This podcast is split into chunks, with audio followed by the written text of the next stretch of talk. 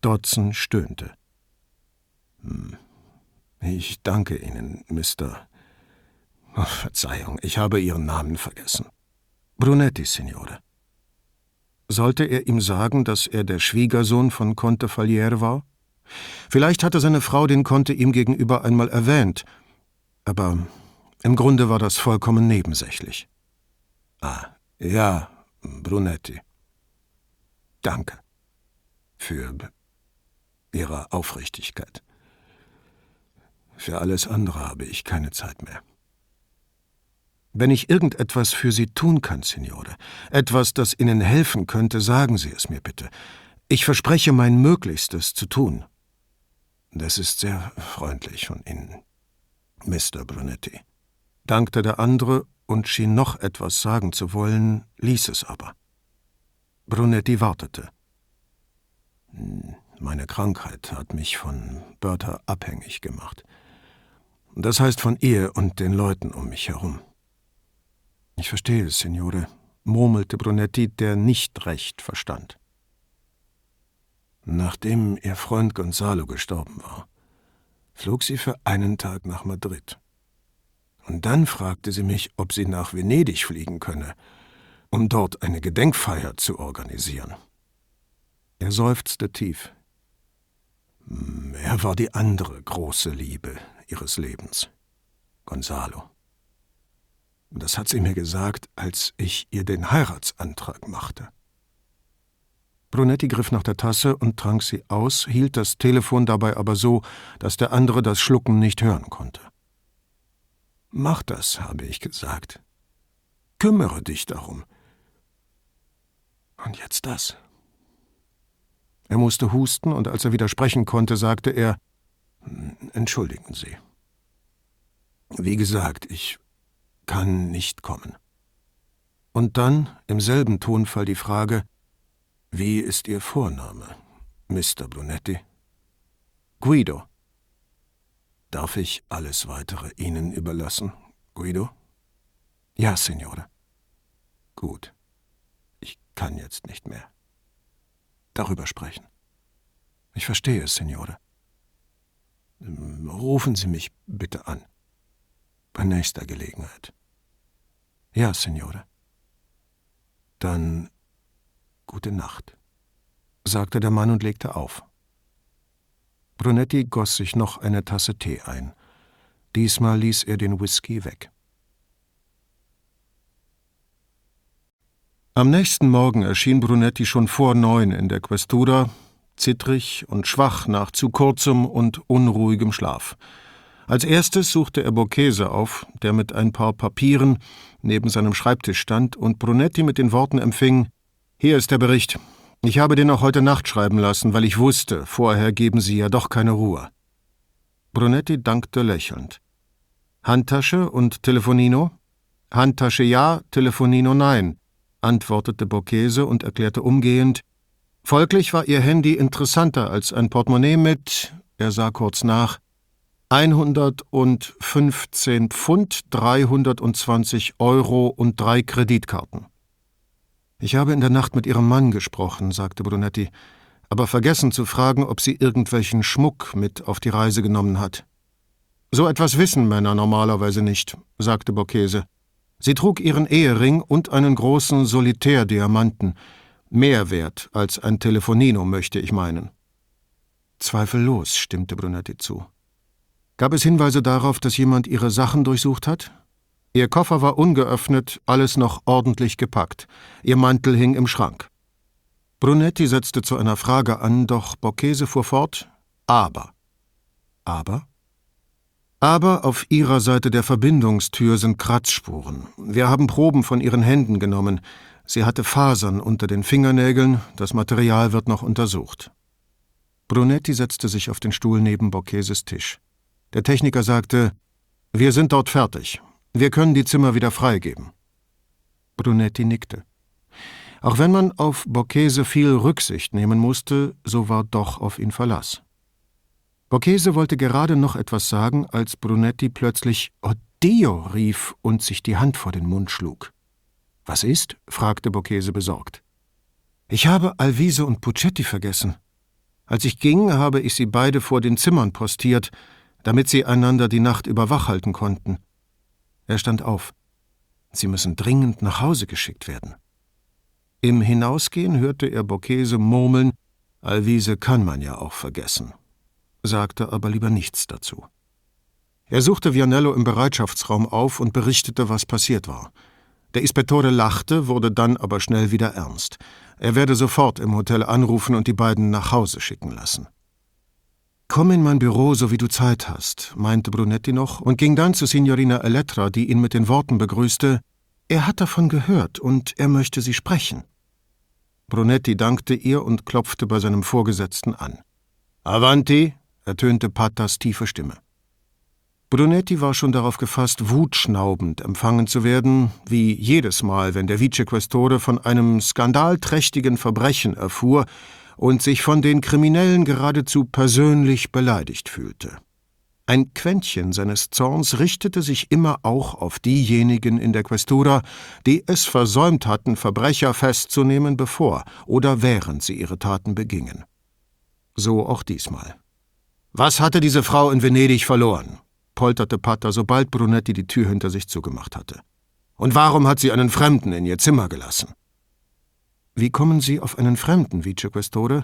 erkundigte sich Brunetti im Näherkommen. Meinen Sie etwa, sie besucht diese Stadt, um sich von einem Freund ermorden zu lassen?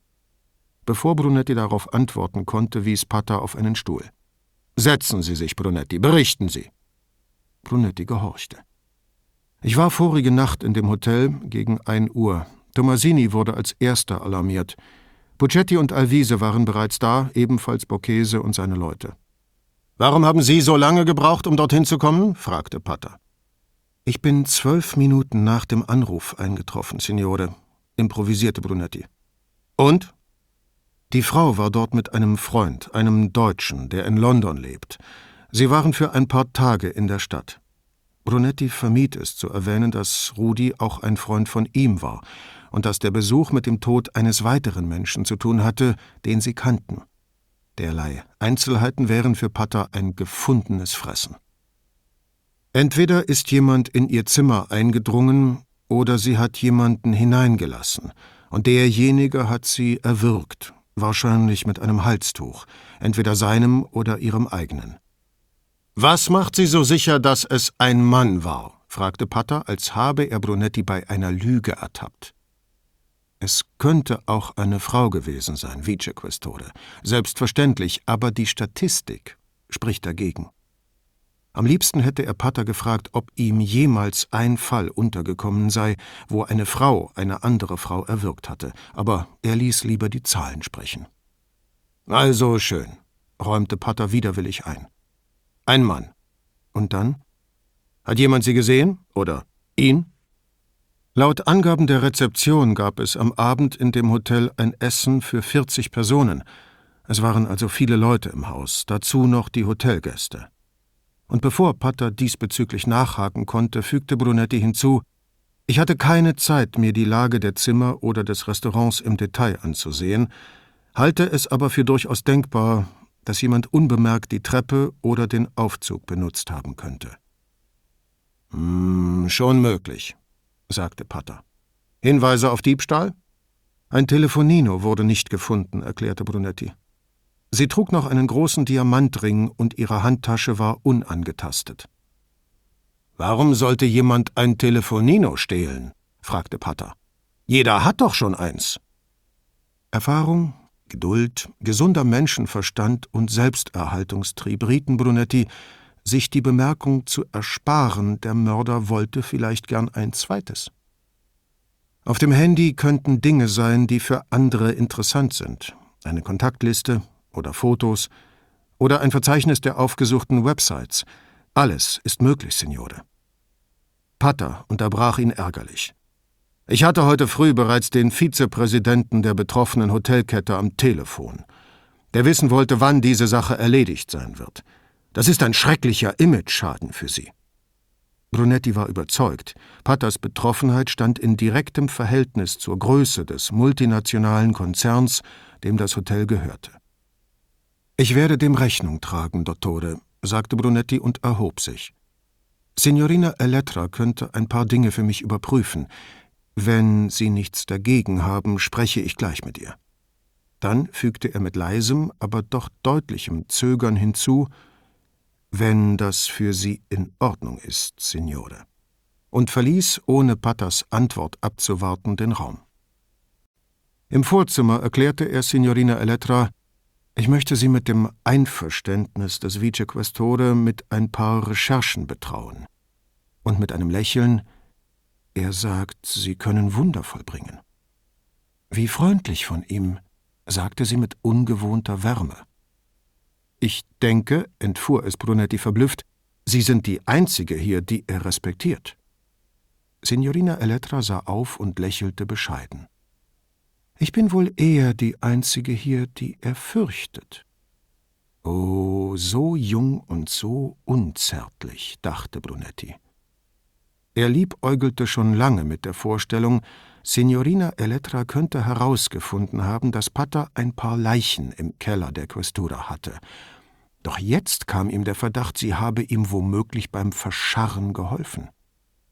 Zu seiner Überraschung fühlte Brunetti sich verraten, als habe sie die Seiten gewechselt.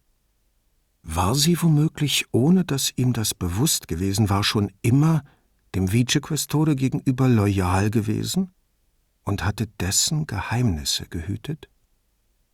Überrumpelt konnte er nur sagen, Hoffentlich haben Sie recht, bevor er auf sein eigentliches Anliegen zu sprechen kam. Ich erkundige mich gleich nach der Handynummer der Toten. Sie könnten dann eine Liste ihrer Anrufe und der Websites besorgen, die sie sich angesehen hat. Zeitlich wie weit zurück, Signore? fragte Signorina Elettra mit gezücktem Bleistift. Gonzalo war am letzten Tag von Signorina Elettras Urlaub gestorben, überlegte er und nannte ein Datum drei Wochen vorher. Falls sie jemanden hier in der Stadt angerufen hat, möchte ich wissen, wen und wie lange die Gespräche gedauert haben. Am besten gehen Sie noch weiter zurück und suchen alle Telefonate heraus, die mit Italien geführt wurden. Im Bewusstsein, wie wenig er von der Cyberrealität verstand, in der er lebte, fügte er hinzu, ich weiß nicht, ob Sie auch herausfinden können, wo ein Handy sich befand, während damit telefoniert wurde. Beide wussten, dass diese Feststellung in Wahrheit eine Frage war. Das lässt sich machen, Signore, sagte sie freundlich. Sonst noch etwas, Signore?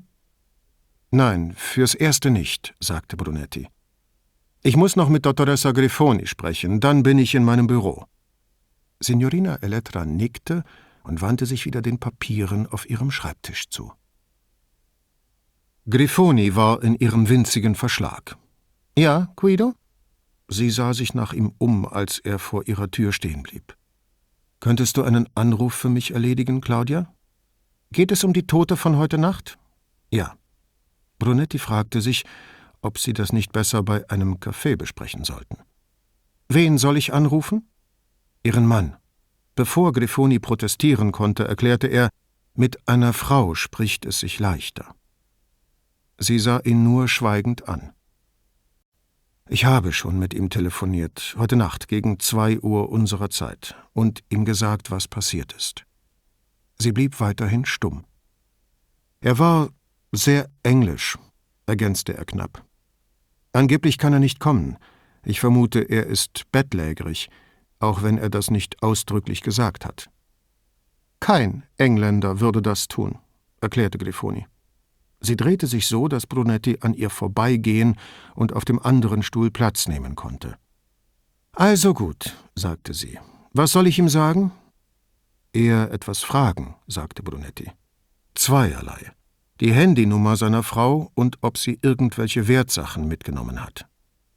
Kann Signorina Elettra die Nummer nicht herausfinden? fragte Grifoni. Signorina Elettra dürfte einige Zeit brauchen, in das englische System zu kommen, und ich weiß auch nicht, ob es auf Ihren Namen oder den Ihres Mannes eingetragen ist. Verstehe. Sie streckte die Hand nach Brunettis aufgeschlagenem Notizbuch mit der Nummer aus. Grifoni winkte ab, als er ihr sein Handy geben wollte und griff nach ihrem Diensttelefon. Sie gab die Ziffern ein, schob sich mit ihrem Stuhl rückwärts in die Tür und schlug die Beine übereinander. Brunetti hörte den schnarrenden Summton und dann eine Stimme, verstand aber kein Wort. Guten Morgen, Sir, sagte Grifoni auf Englisch mit einem leichten Akzent, aber gut verständlich. Hier spricht Kommissario Claudia Grifoni von der Polizei in Venedig. Mein Kollege, Dottor Brunetti, hat mir Ihre Nummer gegeben. Sie hörte kurz zu, dann Nein, nichts, Sir. Dazu ist es noch zu früh. Wir brauchen erst einmal einige Auskünfte, um vorankommen zu können. Wieder hörte Brunetti die gedämpfte Stimme. Nur zweierlei, Sir. Die Handynummer Ihrer Frau und ob sie irgendwelche Wertsachen dabei hatte. Grifoni wartete die Antwort des Lords ab und fügte dann hinzu Nein, das wäre alles, Sir. Diesmal sprach der Mann länger. Grifoni beugte sich über den Tisch und zog Brunettis Notizbuch zu sich heran. Sie notierte ein paar Ziffern, legte den Stift wieder hin und richtete den Blick auf die fensterlose Wand hinter Brunetti. Während sie dem Mann am anderen Ende der Leitung weiter zuhörte, schloss Grifoni die Augen und nickte hin und wieder. Schließlich erklärte sie Nein, Sir, nicht ich. Kommissario Brunetti leitet die Ermittlungen. Der andere kam mit einer kurzen Bemerkung offenbar zum Ende. Ja, das richte ich ihm aus, Sir, und erlauben Sie mir, Ihnen mein herzliches Beileid auszusprechen. Es folgten einige undeutliche Worte und dann war er weg. Grifoni flüsterte Goodbye und ließ das Telefon sinken. Dann öffnete sie die Augen und sah Brunetti an. Er hat mir Ihre Nummer gegeben, sagte sie und schob ihm das Notizbuch hin. Und er sagt, sie hatte keinen Schmuck. Nicht, weil sie keinen dabei gehabt hätte, sie hat nie welchen getragen, außer den zwei Ringen. Eine Frau konnte Brunetti das fragen. Wie hat er sich angehört? Wie ein Sterbender, sagte Grifoni. Brunetti bat nicht um eine Erklärung. Die Obduktion wurde am Tag nach ihrem Tod durchgeführt und ergab nichts Überraschendes. Alberta Dodson wurde erwürgt. Rizzardi fand Blutungen in der Zungenbeinmuskulatur und im Gewebe um den Kehlkopf. Todesursache war Ersticken. Brunetti las mit Erleichterung, dass es offenbar schnell gegangen war. Tatwerkzeug war ein Stück Stoff, vermutlich ein Schal. Der Mörder hatte hinter ihr gestanden und war nicht größer als sie, wie aus dem von vorn nach hinten abwärts gerichteten Verlauf der Druckstriemen an ihrem Hals zu schließen war. Die Kratzer an ihrem Hals stammten vermutlich von ihren eigenen Fingernägeln, was aber noch vom Labor bestätigt werden musste. Der Bericht bescheinigte ihr einen guten Gesundheitszustand, wahrscheinlich hätte sie noch viele Jahre gelebt. Brunetti las so etwas immer mit quälenden Gedanken an die verlorene Zeit. Nun galt es abzuwarten, unmöglich, einen Prozess zu beschleunigen, der trotz allem technischen Fortschritt bei der Untersuchung und Bewertung von Beweismaterial immer noch genauso lange dauerte wie früher. Man musste warten, bis die Labore ihre Proben bekamen und sich daran machten zu finden, wonach zu suchen man sie beauftragt hatte. Wurde Material verlegt, lösten sich Etiketten ab und wurden auf das falsche Fläschchen zurückgeklebt? Wer weiß. Vorigen Monat war ein Zug entgleist, weil die Verbindungsstelle zwischen zwei Gleisabschnitten monatelang nur mit einem Stück Holz unterlegt gewesen war. Ein Mann wurde eines Verbrechens für unschuldig erklärt, blieb aber noch drei Jahre im Gefängnis, weil niemand daran dachte, ihn oder seinen Anwalt zu informieren. So lief es eben. Am Tag nach der Obduktion rief der Manager des Hotels Brunetti an und teilte ihm mit, der Sicherheitschef habe die Überwachungsvideos vom Tag des Mordes heruntergeladen und könne sie ihm per Mail schicken, wenn er ihm die Adresse gebe. Beschämt, nicht an Überwachungskameras gedacht zu haben, dankte Brunetti und fragte, ob sie sich im Hotel die Aufzeichnungen schon angesehen hätten. Der Manager erklärte, es handle sich um viele Stunden Material aus vier Kameras, sie hätten nicht das Personal, das alles zu sichten. Brunetti gab ihm die Adresse und dankte noch einmal. Dann rief er Vianello an und bat ihn, zwei zuverlässige Männer bereitzustellen, die sich die Videos ansehen sollten. Borgheses Leute würden Fotos von Signora Dodsons Leiche liefern, auf denen ihre Kleidung zu sehen sei. So wüssten sie, wonach sie suchen sollten, erklärte er dem Ispettore. Sag ihnen, bat Brunetti zunächst als Freund, mich interessiert jeder, mit dem sie gesprochen hat, außer dem Mann, mit dem zusammen sie eingecheckt hat. Dann besann er sich eines anderen und sagte als Polizist Jeder, mit dem sie gesprochen hat. Ich sehe nach, wer Dienst hat, sagte Vianello. Alvise oder Rivere eher nicht, nehme ich an, fügte er sachlich hinzu. Nein, besser nicht, sagte Brunetti, dankte ihm und legte auf. Er ging einen Kaffee trinken und als er zurückkam, lag eine Mappe mit Dokumenten auf seinem Schreibtisch. Er übersprang das Deckblatt und sah rasch die ersten Seiten durch. Alles in Spanisch geschrieben. Wie die Adressen zeigten, handelte es sich um E-Mails zwischen Gonzalo und Bertha Dodson. Nun las er doch Signorina Eletras Deckblatt. Die Telefonnummer war auf ihren Namen eingetragen, an beide Mails zwischen den beiden Verstorbenen. Savi arbeitet an der Übersetzung. Ich habe ihm von den Verfassern erzählt und worum es in den Mails gehen könnte. Entsprechende Passagen hat er bereits übertragen und gekennzeichnet. Der vollständige Text dürfte morgen vorliegen. Nun sah er sich die Papiere genauer an und bemerkte die unterstrichenen Stellen, jeweils gefolgt von der italienischen Übersetzung. Die hatte er beim ersten Überfliegen nicht beachtet. Vielleicht halfen ihm die Mails, die ganze Geschichte zu rekonstruieren oder wenigstens eine ungefähre Vorstellung davon zu bekommen.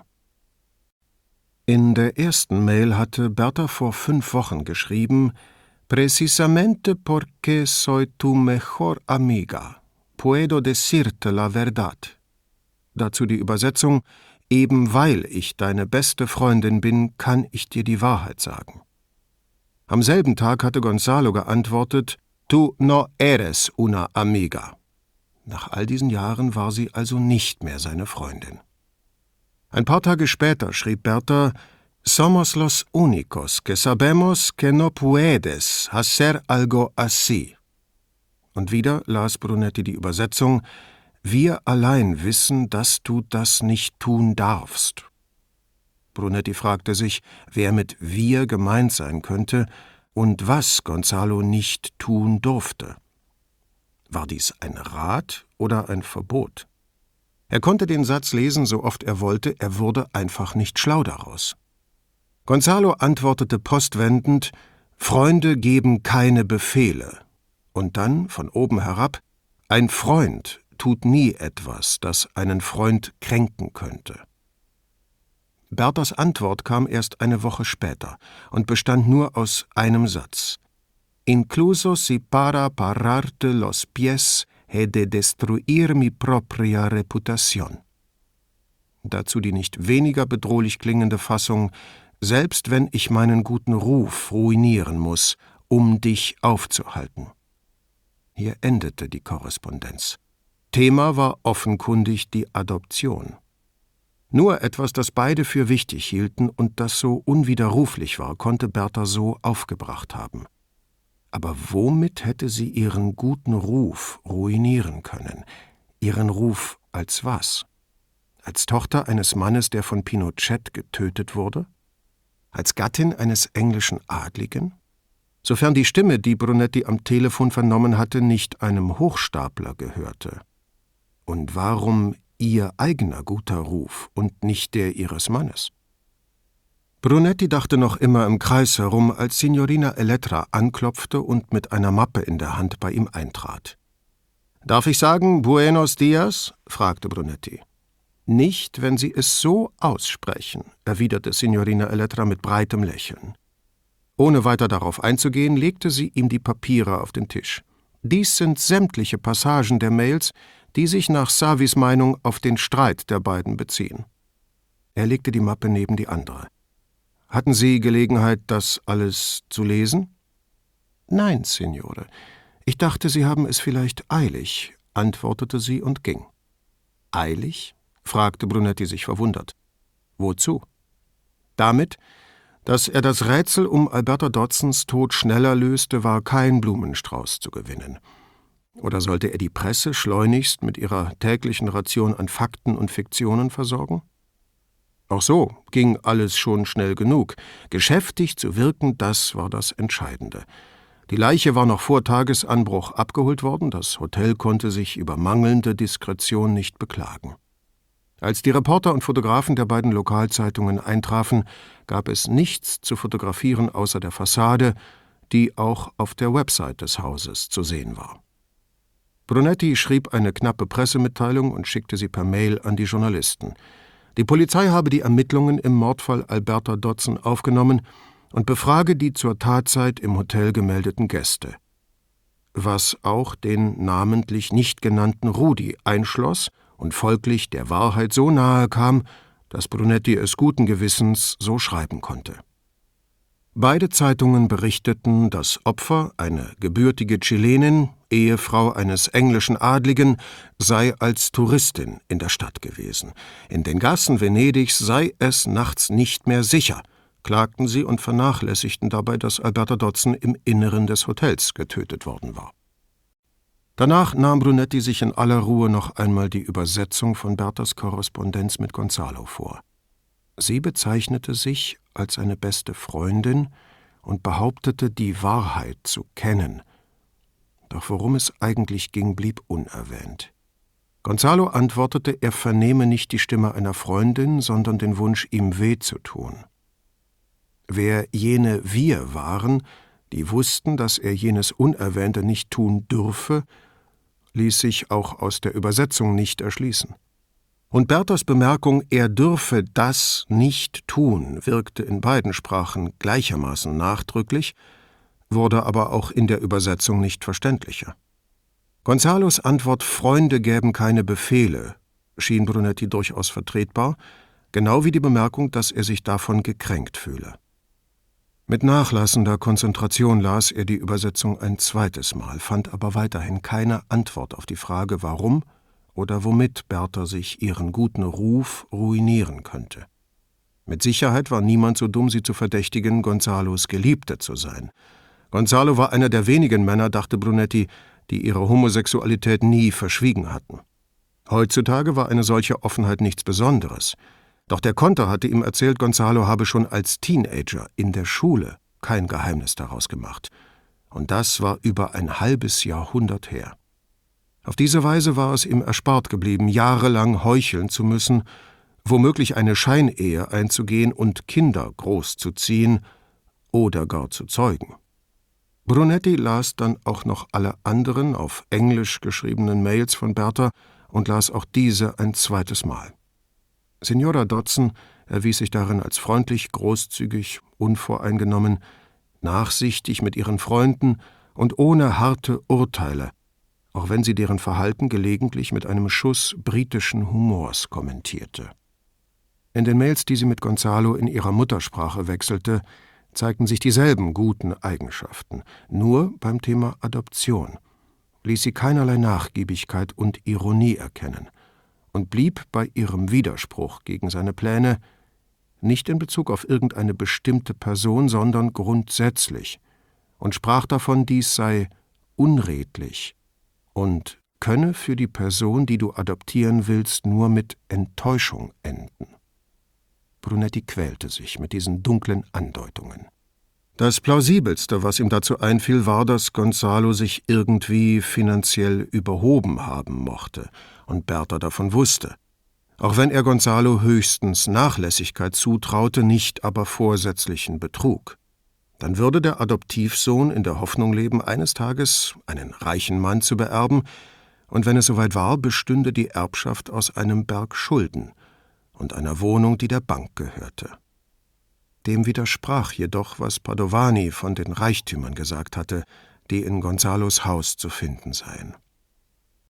Brunetti richtete sich in seinem Stuhl auf, legte die gefalteten Hände auf die ausgedruckten E-Mails und sah aus dem Fenster, wo unter blauem Himmel frisches Grün an der Mauer gegenüber rankte.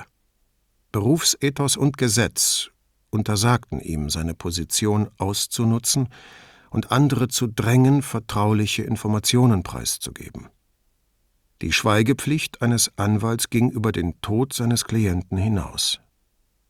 Angespornt von seinen Internetfähigkeiten widerstand Brunetti der Lockung des Telefonbuchs in seiner Schublade und suchte am Computer nach der Website des Studio Legale von Costatini e Costatini, Gonzalos Anwälten. Lodos Sohn war nicht nur sein Juniorpartner in der Kanzlei, sondern auch ein Kommilitone von Brunetti gewesen, während seines Jurastudiums an der Ca' Foscari. Er wählte die Nummer, nannte der Sekretärin Dienstgrad und Namen und bat, ihn mit Avvocato Giovanni Costatini zu verbinden. Nach kurzem Schweigen antwortete sie, sie werde den Avvocato fragen, ob er Zeit habe. Brunetti schob seinen Stuhl nach hinten und schlug die Beine übereinander.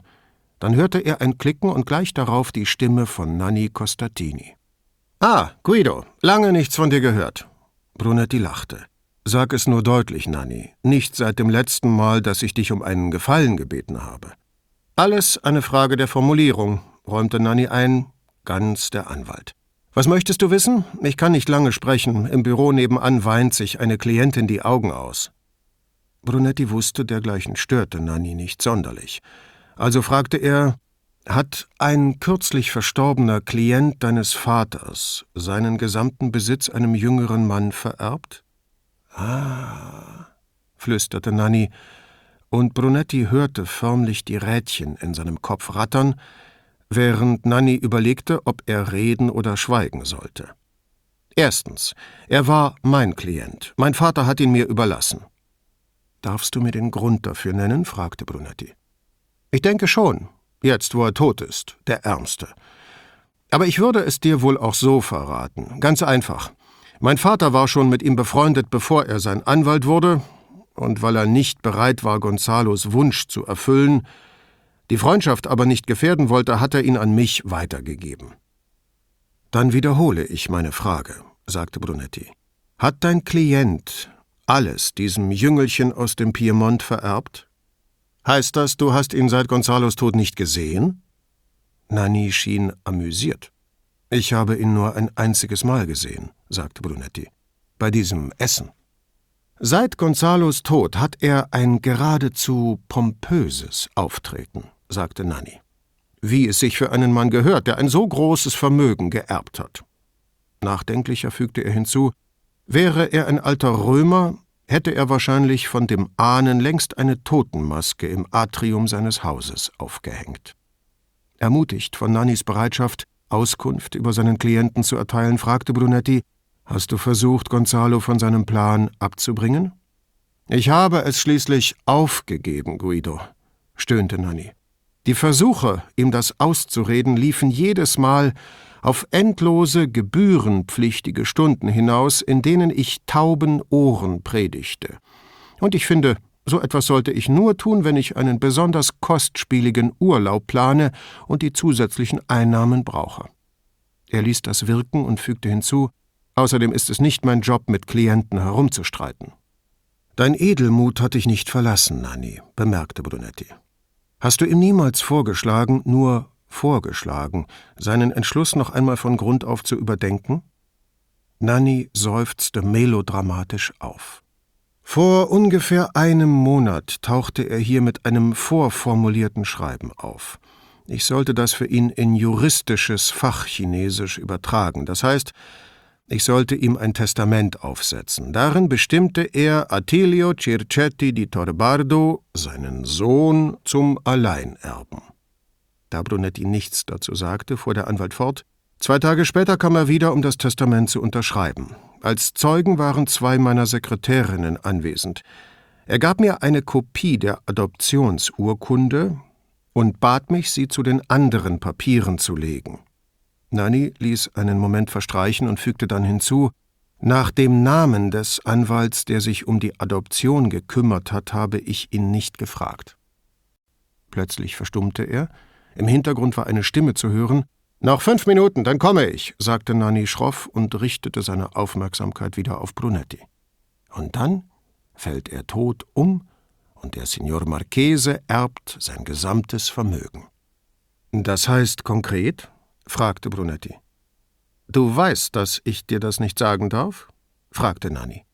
Selbstverständlich, Nanni. Haben wir unseren Respekt vor dem Gesetz nicht an derselben Uni gelernt? Fragte Brunetti. Du hättest mir auch das nicht sagen dürfen, was du mir bis jetzt schon gesagt hast. Na schön.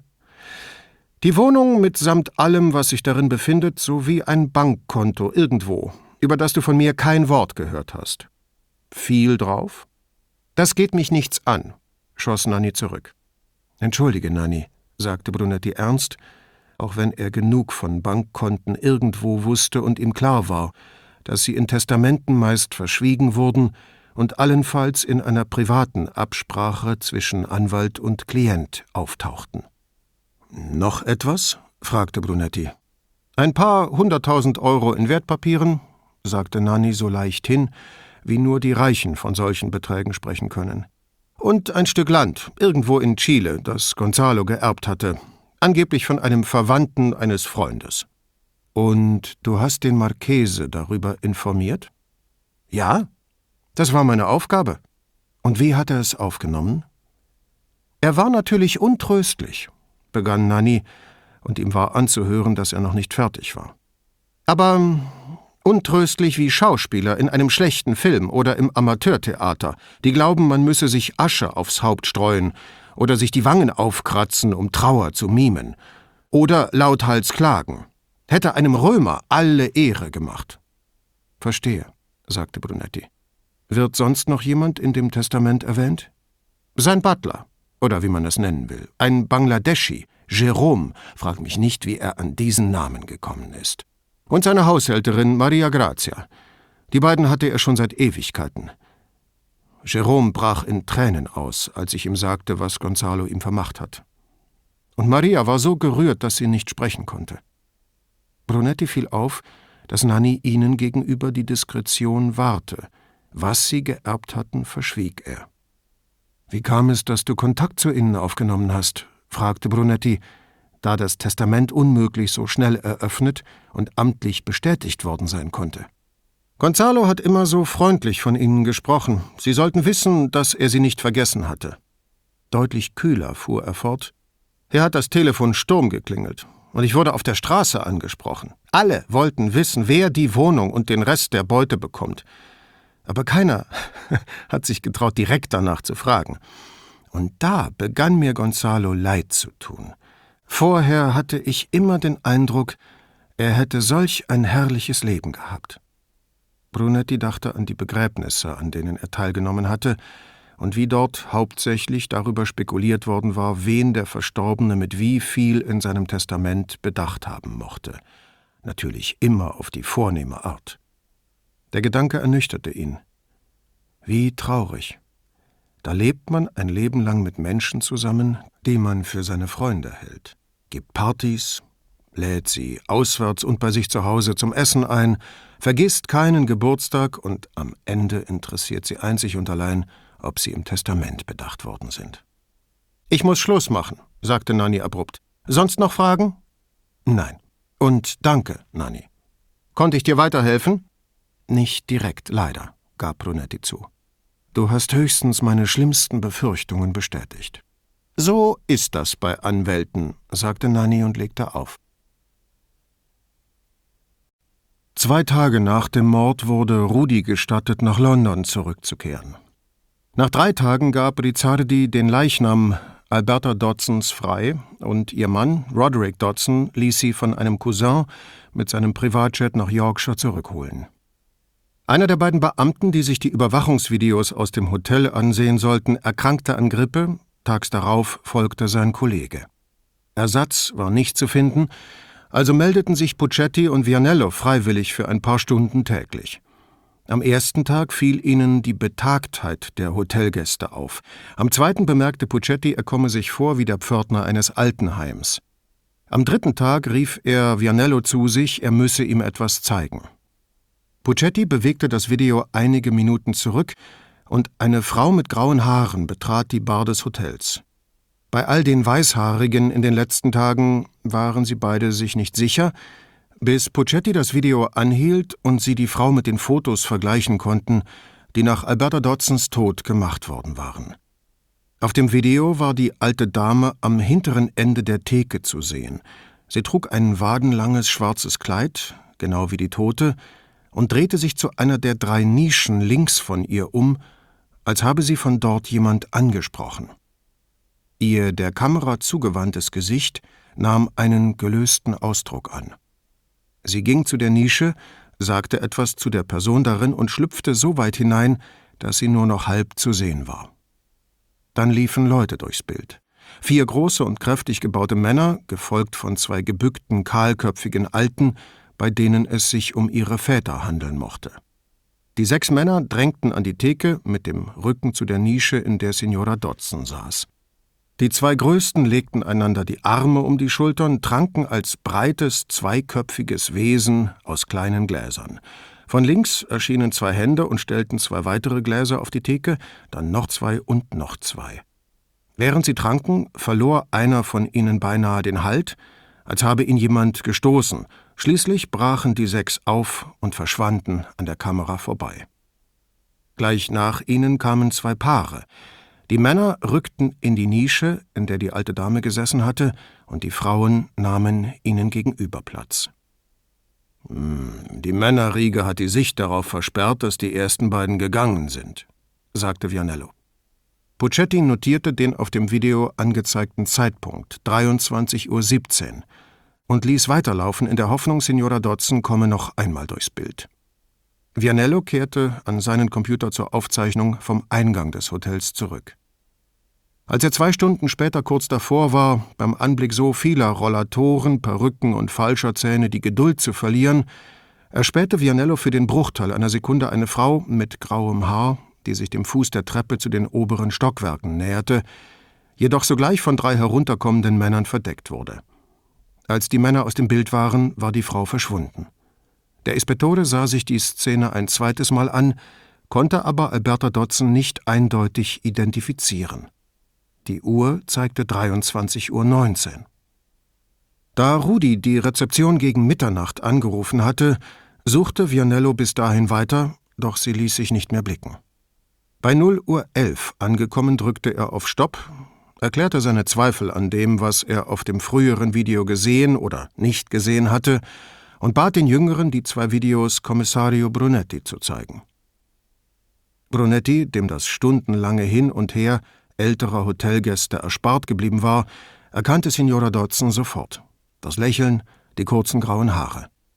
Als sie eine Hand aufs Herz legte, wie um sich der Person in der Nische zu erkennen zu geben, wurde er unendlich traurig und musste den Blick vom Bildschirm abwenden. Haben Sie sie gut gekannt, Signore? fragte Puccetti. Ich habe sie an dem Tag kennengelernt, an dem sie gestorben ist. Mehr wollte Brunetti nicht dazu sagen. Er konzentrierte sich wieder. Bertha schlüpfte in die Nische, erst zur Hälfte, und schon wurde sie von der Männerriege verdeckt. Puccetti ließ das zweite Video laufen und Brunetti sah für Sekundenbruchteile eine Frau, bei der es sich um Alberta Dodson handeln könnte, hinter den drei von oben kommenden Männern verschwinden. Auch nachdem er sich die Szene noch zweimal angesehen hatte, vermochte er sie beim besten Willen nicht eindeutig zu identifizieren. Das ist alles, Signore, sagte Puccetti, als Brunetti vom Bildschirm aufblickte. Brunetti prüfte die angezeigte Zeit. 23.19 Uhr, sagte er. Keine Stunde später war sie tot. Und dann? Haben Sie mit dem Kellner oder dem Barmann gesprochen? Nein, Signore. Wir waren bis eben mit den Videos beschäftigt. Ich habe sie Ihnen sofort gebracht. Ich möchte mit den beiden reden, sagte Brunetti. Im Restaurant hatten über 40 auswärtige Gäste gespeist, dazu kamen die eigentlichen Hotelgäste. Dennoch war es möglich, dass die Angestellten in der Bar sich an die Frau erinnerten. Oder auch nicht.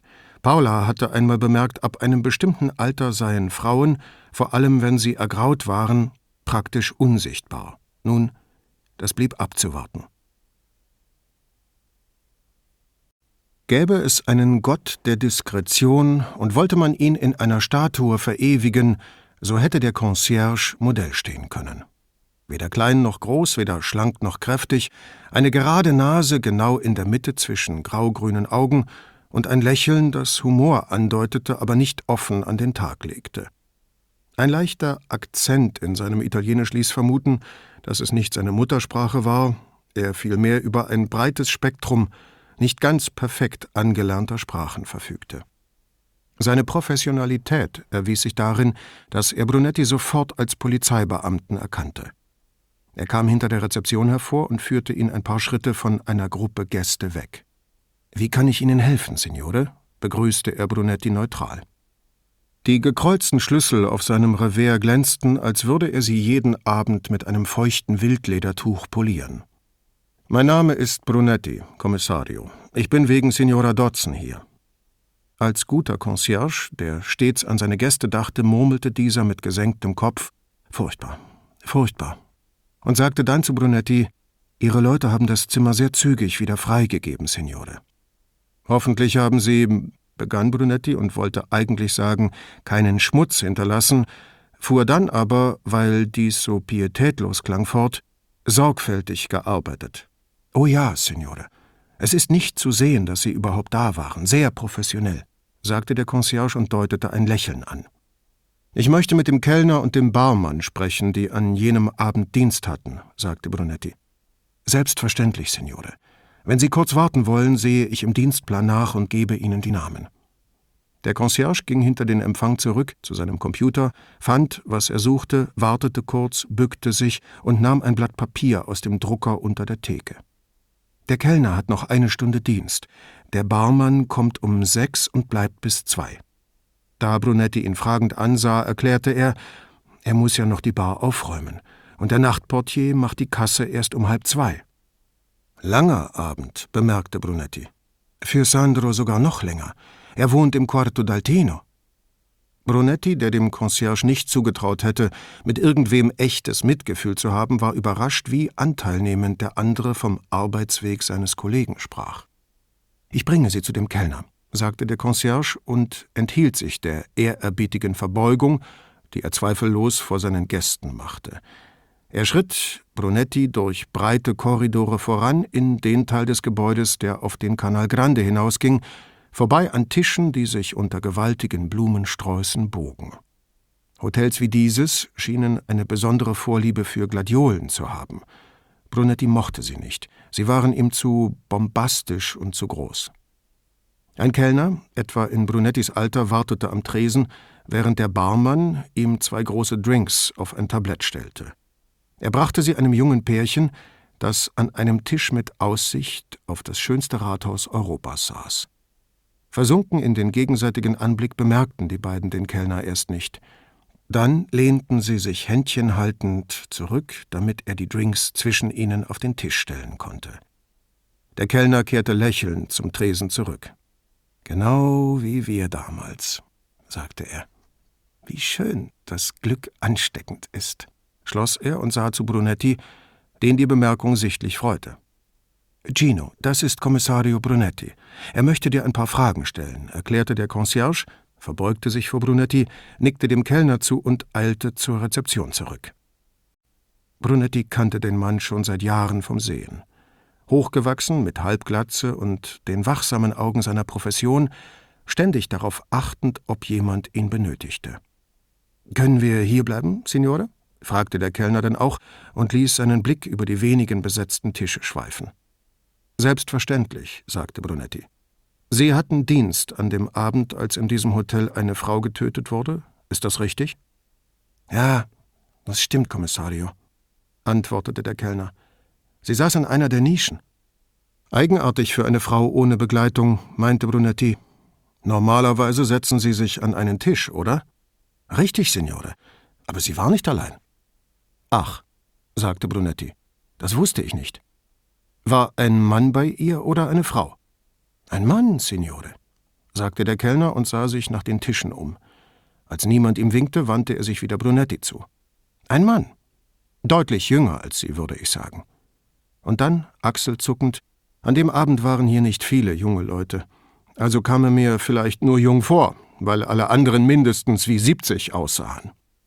Könnten Sie ihn beschreiben? Ich kann, sagte der Kellner lächelnd, seine linke Wange beschreiben, Signore. Er hat die Getränkekarte studiert, den Kopf in die linke Hand gestützt, die Karte auf dem Tisch. Um Brunetti nicht noch mehr zu enttäuschen, fügte er hinzu, er hatte braunes Haar. Ist Ihnen sonst noch etwas aufgefallen? Nein, Signore. Er wollte ganz offensichtlich unerkannt bleiben, also habe ich nicht hingesehen, als ich die Getränke gebracht habe. Können Sie abschätzen, wie gut die beiden sich gekannt haben? Nein, Signore. Hm, ich habe sie nicht sprechen hören, und bestellt hat die Dame, das weiß ich noch. Aber wirkten sie wie Freunde? fragte Brunetti. Das kann ich wirklich nicht sagen, Signore. Es war sehr voll wegen der Essensgesellschaft. Ich war den ganzen Abend schwer beschäftigt, vor allem im späteren Verlauf. Wieder sah er nach den Tischen, aber noch immer hob niemand eine Hand oder versuchte, ihn irgendwie auf sich aufmerksam zu machen. Ich verstehe, sagte Brunetti. Auf die Videos der Überwachungskameras wollte er lieber nicht eingehen. Vielleicht wussten die Angestellten nicht, dass sie gefilmt wurden. Sind die beiden zusammengegangen? Oh, das weiß ich nicht, Kommissario. Drüben am Fenster war ein Tisch voller Engländer. Mächtige Trinker, diese Leute. Ich war an diesem Abend bestimmt sechsmal an ihrem Tisch. Oder noch öfter. Er kam auf Brunettis Frage zurück. Die beiden waren auf einmal nicht mehr da. Und zwei junge Pärchen saßen in der Nische. Wie haben Sie bezahlt? fragte Brunetti und hoffte schon, der Mann habe vielleicht die Rechnung per Kreditkarte beglichen. Sie haben das Geld auf den Tisch gelegt, plus Trinkgeld. Die jungen Leute haben es mir hingeschoben, während ich ihre Bestellung aufgenommen habe. Haben Sie einen der beiden noch einmal gesehen? Nein, Signore. Jetzt war der Zeitpunkt für die Frage gekommen, die der Kellner möglicherweise nicht gern beantworten würde. Aber Brunetti musste es wissen. Als sie hörten, dass diese Frau getötet worden war, begann er, worauf der Kellner mit der Miene eines Kindes, das am Strand seine Mutter verloren hat, hilfesuchend umherblickte. Warum haben Sie uns nicht kontaktiert? Einige Sekunden vergingen. Der Kellner senkte den Blick auf seine Schuhe, sah dann auf und fragte Es gibt kein Gesetz, das mich dazu verpflichtet, richtig? Es gibt kein Gesetz, das Ihnen das vorschreibt, nein. Niemand geht zur Polizei, sagte der Kellner müde und ohne Brunetti kränken zu wollen. Das gibt nur Schwierigkeiten. Glauben Sie das wirklich? Si, Signore, antwortete der Kellner. Offensichtlich erleichtert, als ein Gast nach ihm winkte, fragte er: Ist das alles, Signore? Ja, erklärte Brunetti. Danke für Ihre Auskünfte. Der Kellner eilte mit einem Nicken davon, und Brunetti beschloss, heimzugehen. Nach dem Abendessen kam er zum Hotel zurück, um mit dem Barkeeper zu sprechen, einem hektisch wirkenden Mann, der offenbar bereits wusste, dass die Polizei etwas von ihm wollte. Er hieß den Kommissario lächelnd willkommen und bot ihm einen Drink an. Brunetti lehnte dankend ab, und der andere fragte, womit er helfen könne. Ja, er habe an dem Abend des Geburtstagsessens Dienst gehabt, jedoch nicht auf die Leute in den Nischen geachtet, nur ihre Drinks zubereitet. Auf Brunettis Nachfrage bat der Mann ihn, sich einmal nach den Nischen umzudrehen. Die Nischen waren diagonal zur Theke ausgerichtet, so dass genügend Raum für die stehenden Gäste blieb. Der Barkeeper konnte von seinem Platz aus nur die erste Nische sehen. Wenn Sie zu mir kommen und es überprüfen möchten, Signore. Brunetti winkte lächelnd ab. Er sah auch so, dass der Barmann nichts bemerkt haben konnte, dankte ihm und ging. Ein junger Mann in einer Nische. Er und die Frau ab 23.17 Uhr nicht mehr da.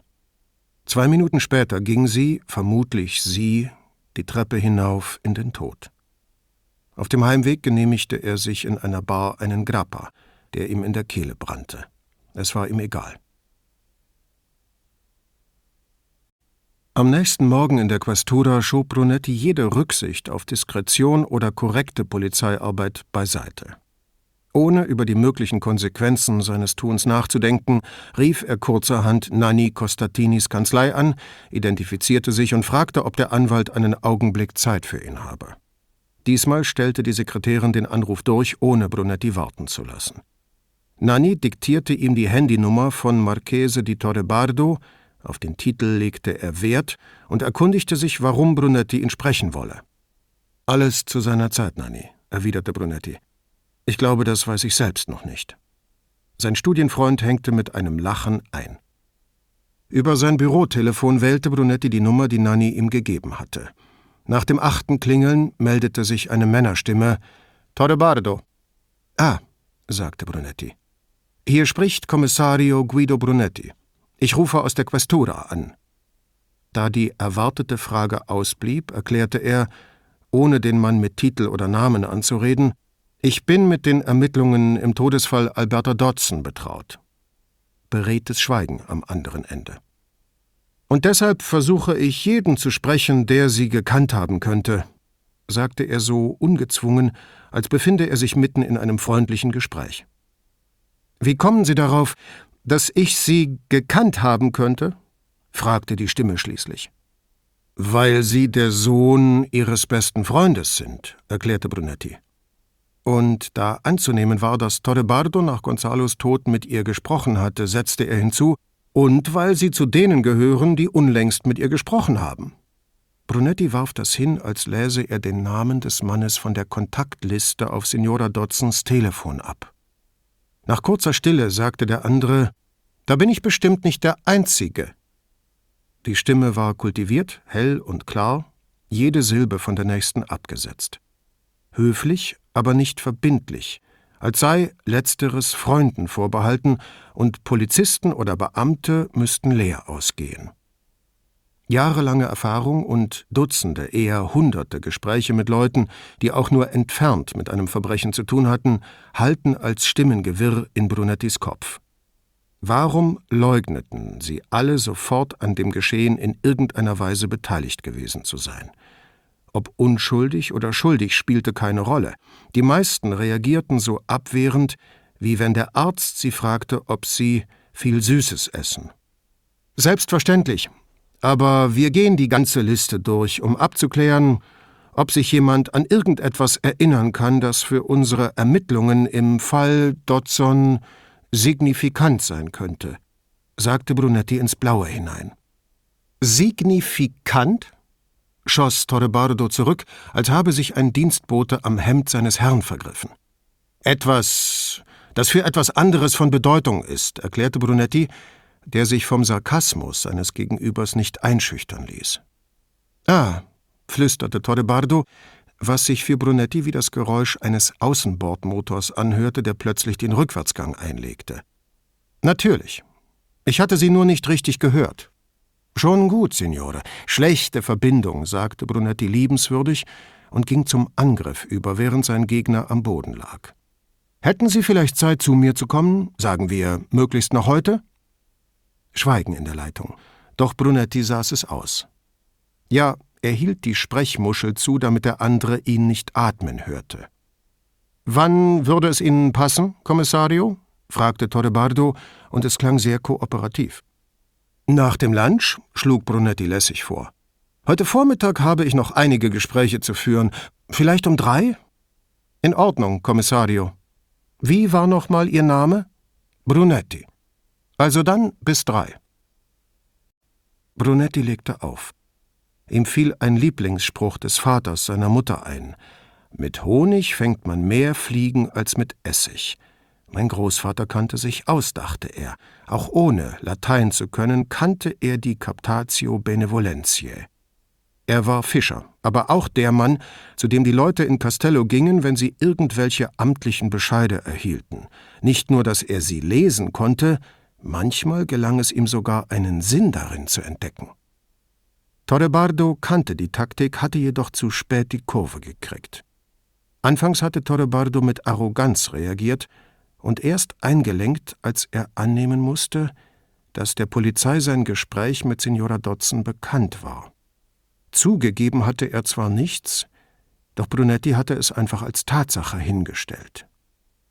Während der Kommissario aus dem Fenster schaute und über den Marchese nachdachte, den er jetzt als Gonzalos Sohn zu betrachten hatte, schweiften seine Gedanken ab zu Rullos Sohn und seinen Schwierigkeiten. War der Junge nur rücksichtslos, böswillig und schlecht erzogen, oder stimmte etwas nicht mit ihm? Etwas, das sich mit den Jahren nicht ändern würde. Im Interesse des Kindes aber auch der Eltern, konnte Brunetti nur hoffen, dass die Probleme sich legen würden. Lieber sollte Pater sich gedulden. Er ging zu Signorina Elettra, die in ihrem Büro am Fenster stand und die Glycinien auf der anderen Seite des Kanals bewunderte. Die üppige Pracht war seit Menschengedenken nicht beschnitten worden, So hingen sie mittlerweile bis fast an die Wasseroberfläche hinunter. Bei seinem Eintreten fragte sie, sollten Pflanzen nicht nach oben wachsen? Ich denke schon. Phototropismus nennt man das, soviel ich weiß, sagte Brunetti. Sie streben nach dem Licht. Und warum wachsen die dann nach unten? fragte Signorina Elettra und wies mit anklagendem Finger zu der Mauer hinüber. Keine Ahnung. Vielleicht sind sie einfach launisch, meinte er, woran sich organisch die Bemerkung anschloss, wie der Sohn von Patters Nachbarn. Wie bitte? Fragte Signorina Elettra sichtlich verwirrt. Der kleine Junge, der Patters Frau mit der Schultasche an die Beine geschlagen hat, erklärte er. Ach, natürlich. Sie suchte ihre Überraschung gar nicht erst zu verbergen. Ganz vergessen, sagte sie errötend. Ganz vergessen, Ihnen das zu sagen. Und dann, vielleicht um das Gesicht zu wahren, aber Dr. Pater habe ich informiert. Worüber? Rulo, der Vater des Jungen. Erzählen Sie. Die Sache ist reichlich banal, Kommissario. Der Mann ist gewalttätig, weshalb seine Frau in den vergangenen zwei Jahren zweimal die Carabinieri aufgesucht hat. Demnach war es derart schlimm, dachte Brunetti, dass sie es schließlich nicht mehr ausgehalten und sich an die Behörden gewandt hatte, wenn auch nicht an die örtliche Polizei. Falls sie Venezianerin war, wollte sie vermutlich mit niemandem reden, der sie oder ihre Familie kennen könnte. Sie hat nie etwas gegen ihn unternommen, bis sie vorige Woche mit einem Jochbeinbruch ins Krankenhaus eingeliefert wurde, sagte Signorina Elettra und schloss die Augen. Brunetti nickte, fragte sich bloß, warum er keinen Polizeibericht zu Gesicht bekommen hatte. Oder hatte er ihn übersehen? Vom Krankenhaus hat sie Aurelio Fontana angerufen, fuhr Signorina Elettra fort. Der Anwalt aus Padua war im ganzen Nordosten als Dottor Abfindung bekannt. Oh je, sagte Brunetti. Wer zum Anwalt ging, überquerte den Rubikon zur Scheidung. Wer zu Fontana ging, überquerte den Mississippi. Sagen Sie bloß, sie bezahlt Fontana vom Geld ihres Mannes. Nein, Sie ist die Tochter von Barato, erklärte Signorina Elettra. Barato war der Besitzer der größten Supermarktkette in Venetien. Brunetti hob eine Hand und rieb Daumen und Zeigefinger aneinander.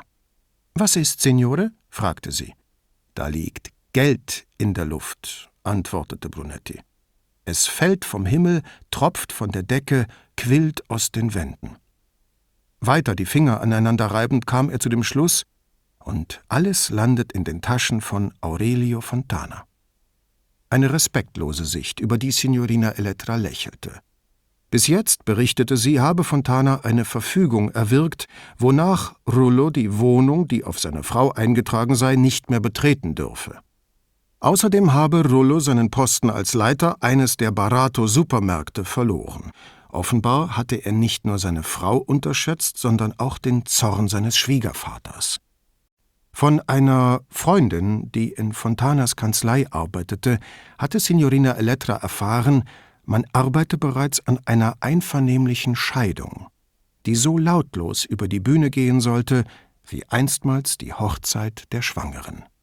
Signor Rullo stehe demnächst eine weitere Verfügung ins Haus, wonach er keinerlei Kontakt mit seiner Frau aufnehmen dürfe und einen Mindestabstand von 250 Metern zu ihr seinem Sohn und der Wohnung einzuhalten habe. Wenn er in die Scheidung einwilligte, würde man im Gegenzug auf eine Anzeige wegen Körperverletzung verzichten. Die Höhe der monatlichen Unterhaltszahlungen an seine Frau musste noch ausgehandelt werden. Und der Junge? fragte Brunetti. Schwer zu sagen, antwortete Signorina Elettra. Entweder beruhigt er sich, weil sein Vater nicht mehr da ist, oder es wird noch schlimmer, weil sein Vater nicht mehr da ist. Und dann? In der Schule ist er unauffällig.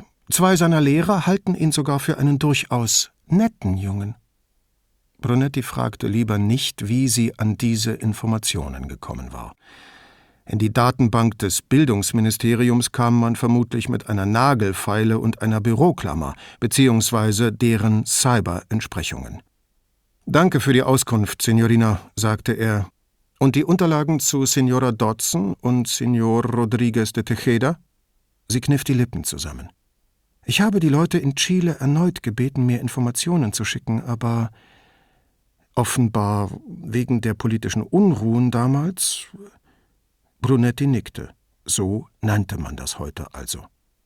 Es ist das dritte Mal, fuhr Signorina Elettra ärgerlich fort, dass die sich damit rausgeredet haben, Kommissario. Ich versuche es jetzt bei den Spaniern. Signora Dodson ist direkt von Chile dort eingereist und hat dann jahrelang als Übersetzerin gearbeitet, bis sie nach der Hochzeit mit dem Engländer mehr oder weniger vom Radar verschwunden ist. Bei der Erwähnung der Hochzeit wurde ihre Stimme lebhafter. Die Geschichte ist ziemlich bemerkenswert. Sie hat Signor Dodson vor rund 20 Jahren in Kairo kennengelernt. Er war dort an der britischen Botschaft und sie wohnte als Touristin in einem Hotel, wo er regelmäßig essen ging. Sechs Wochen später heirateten sie in der koptischen Kirche in Kairo. Sie blieb einfach bei ihm und dann noch vier Monate lang dort, bis er in den Ruhestand versetzt wurde und mit ihr nach England ging. Klingt wie ein Märchen, sagte Brunetti. Wegen des Happy Ends? Brunetti enthielt sich jeden Kommentars. Ich drucke Ihnen die englischen Unterlagen aus, sagte Signorina Elettra, und bringe sie Ihnen rauf. Eine Menge Gesellschaftsklatsch, Fotos von ihr mit Prominenten, auch ein paar von ihr mit ihrem Freund Gonzalo. Gut aussehender Mann. Das Kompliment hätte ihn gefreut, Signorina, sagte Brunetti und lächelte bei dem Gedanken, wie stolz Gonzalo immer auf sein Äußeres gewesen war. Sagen Sie mir Bescheid, falls die Spanier jemals antworten, verabschiedete er sich und ging zum Essen nach Hause. Vor drei war er wieder in seinem Büro und fand auf seinem Schreibtisch, was Signorina Elettra über Alberta Dodson zusammengetragen hatte. Er las den ausführlicheren Bericht mit einigem Interesse, war ihr Leben doch wild bewegt gewesen im Vergleich zu seinem, ja im Vergleich zu dem der meisten Leute. Ein Jahr nach dem Staatsstreich, durch den der gespenstische Pinochet an die Macht gekommen war, hatte sie Chile verlassen. Nichts in dem Bericht wies auf einen Zusammenhang zwischen diesen Ereignissen hin. Sie ging nach Spanien, erwarb dort bald die Staatsbürgerschaft, arbeitete als Übersetzerin aus dem Französischen und Englischen ins Spanische.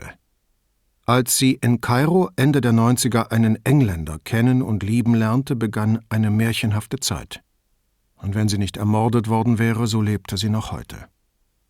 Sie hatte sich wie so viele reiche Engländerinnen in Wohltätigkeitsorganisationen engagiert, allerdings ernsthafter als die meisten. Unter anderem hatte sie in Chile drei Heime für missbrauchte Frauen und Kinder gegründet und offenbar auch finanziert. Bis vor drei Jahren war sie regelmäßig für mehrere Wochen nach Santiago geflogen, um in den Heimen dort zu arbeiten. Sie besuchte auch Maskenbälle, nahm an Fuchsjagden teil, bis das nicht mehr möglich war, und wurde häufig in Gesellschaft von Persönlichkeiten fotografiert, die wie ihr Gatte Adelstitel trugen. Ihr Mann hatte zwei Kinder aus erster Ehe. Die Frau war schon seit über zehn Jahren tot, als er Alberta kennenlernte. Er und Alberta hatten keine Kinder, doch gab es viele Fotos von ihr und seinen Söhnen, die auf ein herzliches Verhältnis zwischen ihnen schließen ließen. Obwohl mit einem englischen Adligen verheiratet, war Alberta nie britische Staatsbürgerin geworden. In einem Interview bemerkte sie dazu auf die Frage, warum sie ihre spanische Staatsangehörigkeit behalten wolle, dieser Pass und die Person, die ihn mir verschafft hat, haben mir das Leben gerettet. Beides werde ich niemals aufgeben. Es klopfte an die Tür. Alvise trat ein, salutierte und sagte: Marchese di Torrebardo möchte Sie sprechen, Dottore. Er verharrte in Hab-Acht-Position, während der Marchese an ihm vorbei ins Zimmer schritt, widerstand jedoch der Versuchung, dem Marchese einen Stuhl zurechtzurücken. Stattdessen knallte er die Hacken zusammen, trat auf den Gang hinaus und schloss geräuschlos die Tür. Beide kommentierten Alvises Verhalten nicht. Brunetti, weil es ihm peinlich war, Torrebardo womöglich, weil er es für angemessen hielt. Der Jüngere durchquerte den Raum. Brunetti erhob sich und kam hinter dem Schreibtisch hervor. Aus der Nähe wirkte Torrebardo überraschend klein, kleiner als beim Abendessen. Sein Kopf reichte Brunetti gerade bis zur Schulter. Er war überhaupt ein zierlicher Mann, wenngleich wohlproportioniert. Als sie sich die Hand gaben, staunte Brunetti über die Kraft, mit der Torrebardo zudrückte. Danke, dass Sie gekommen sind, sagte Brunetti. Er gab die Hand ohne ein Kräftemessen frei und nahm wieder hinter seinem Schreibtisch Platz.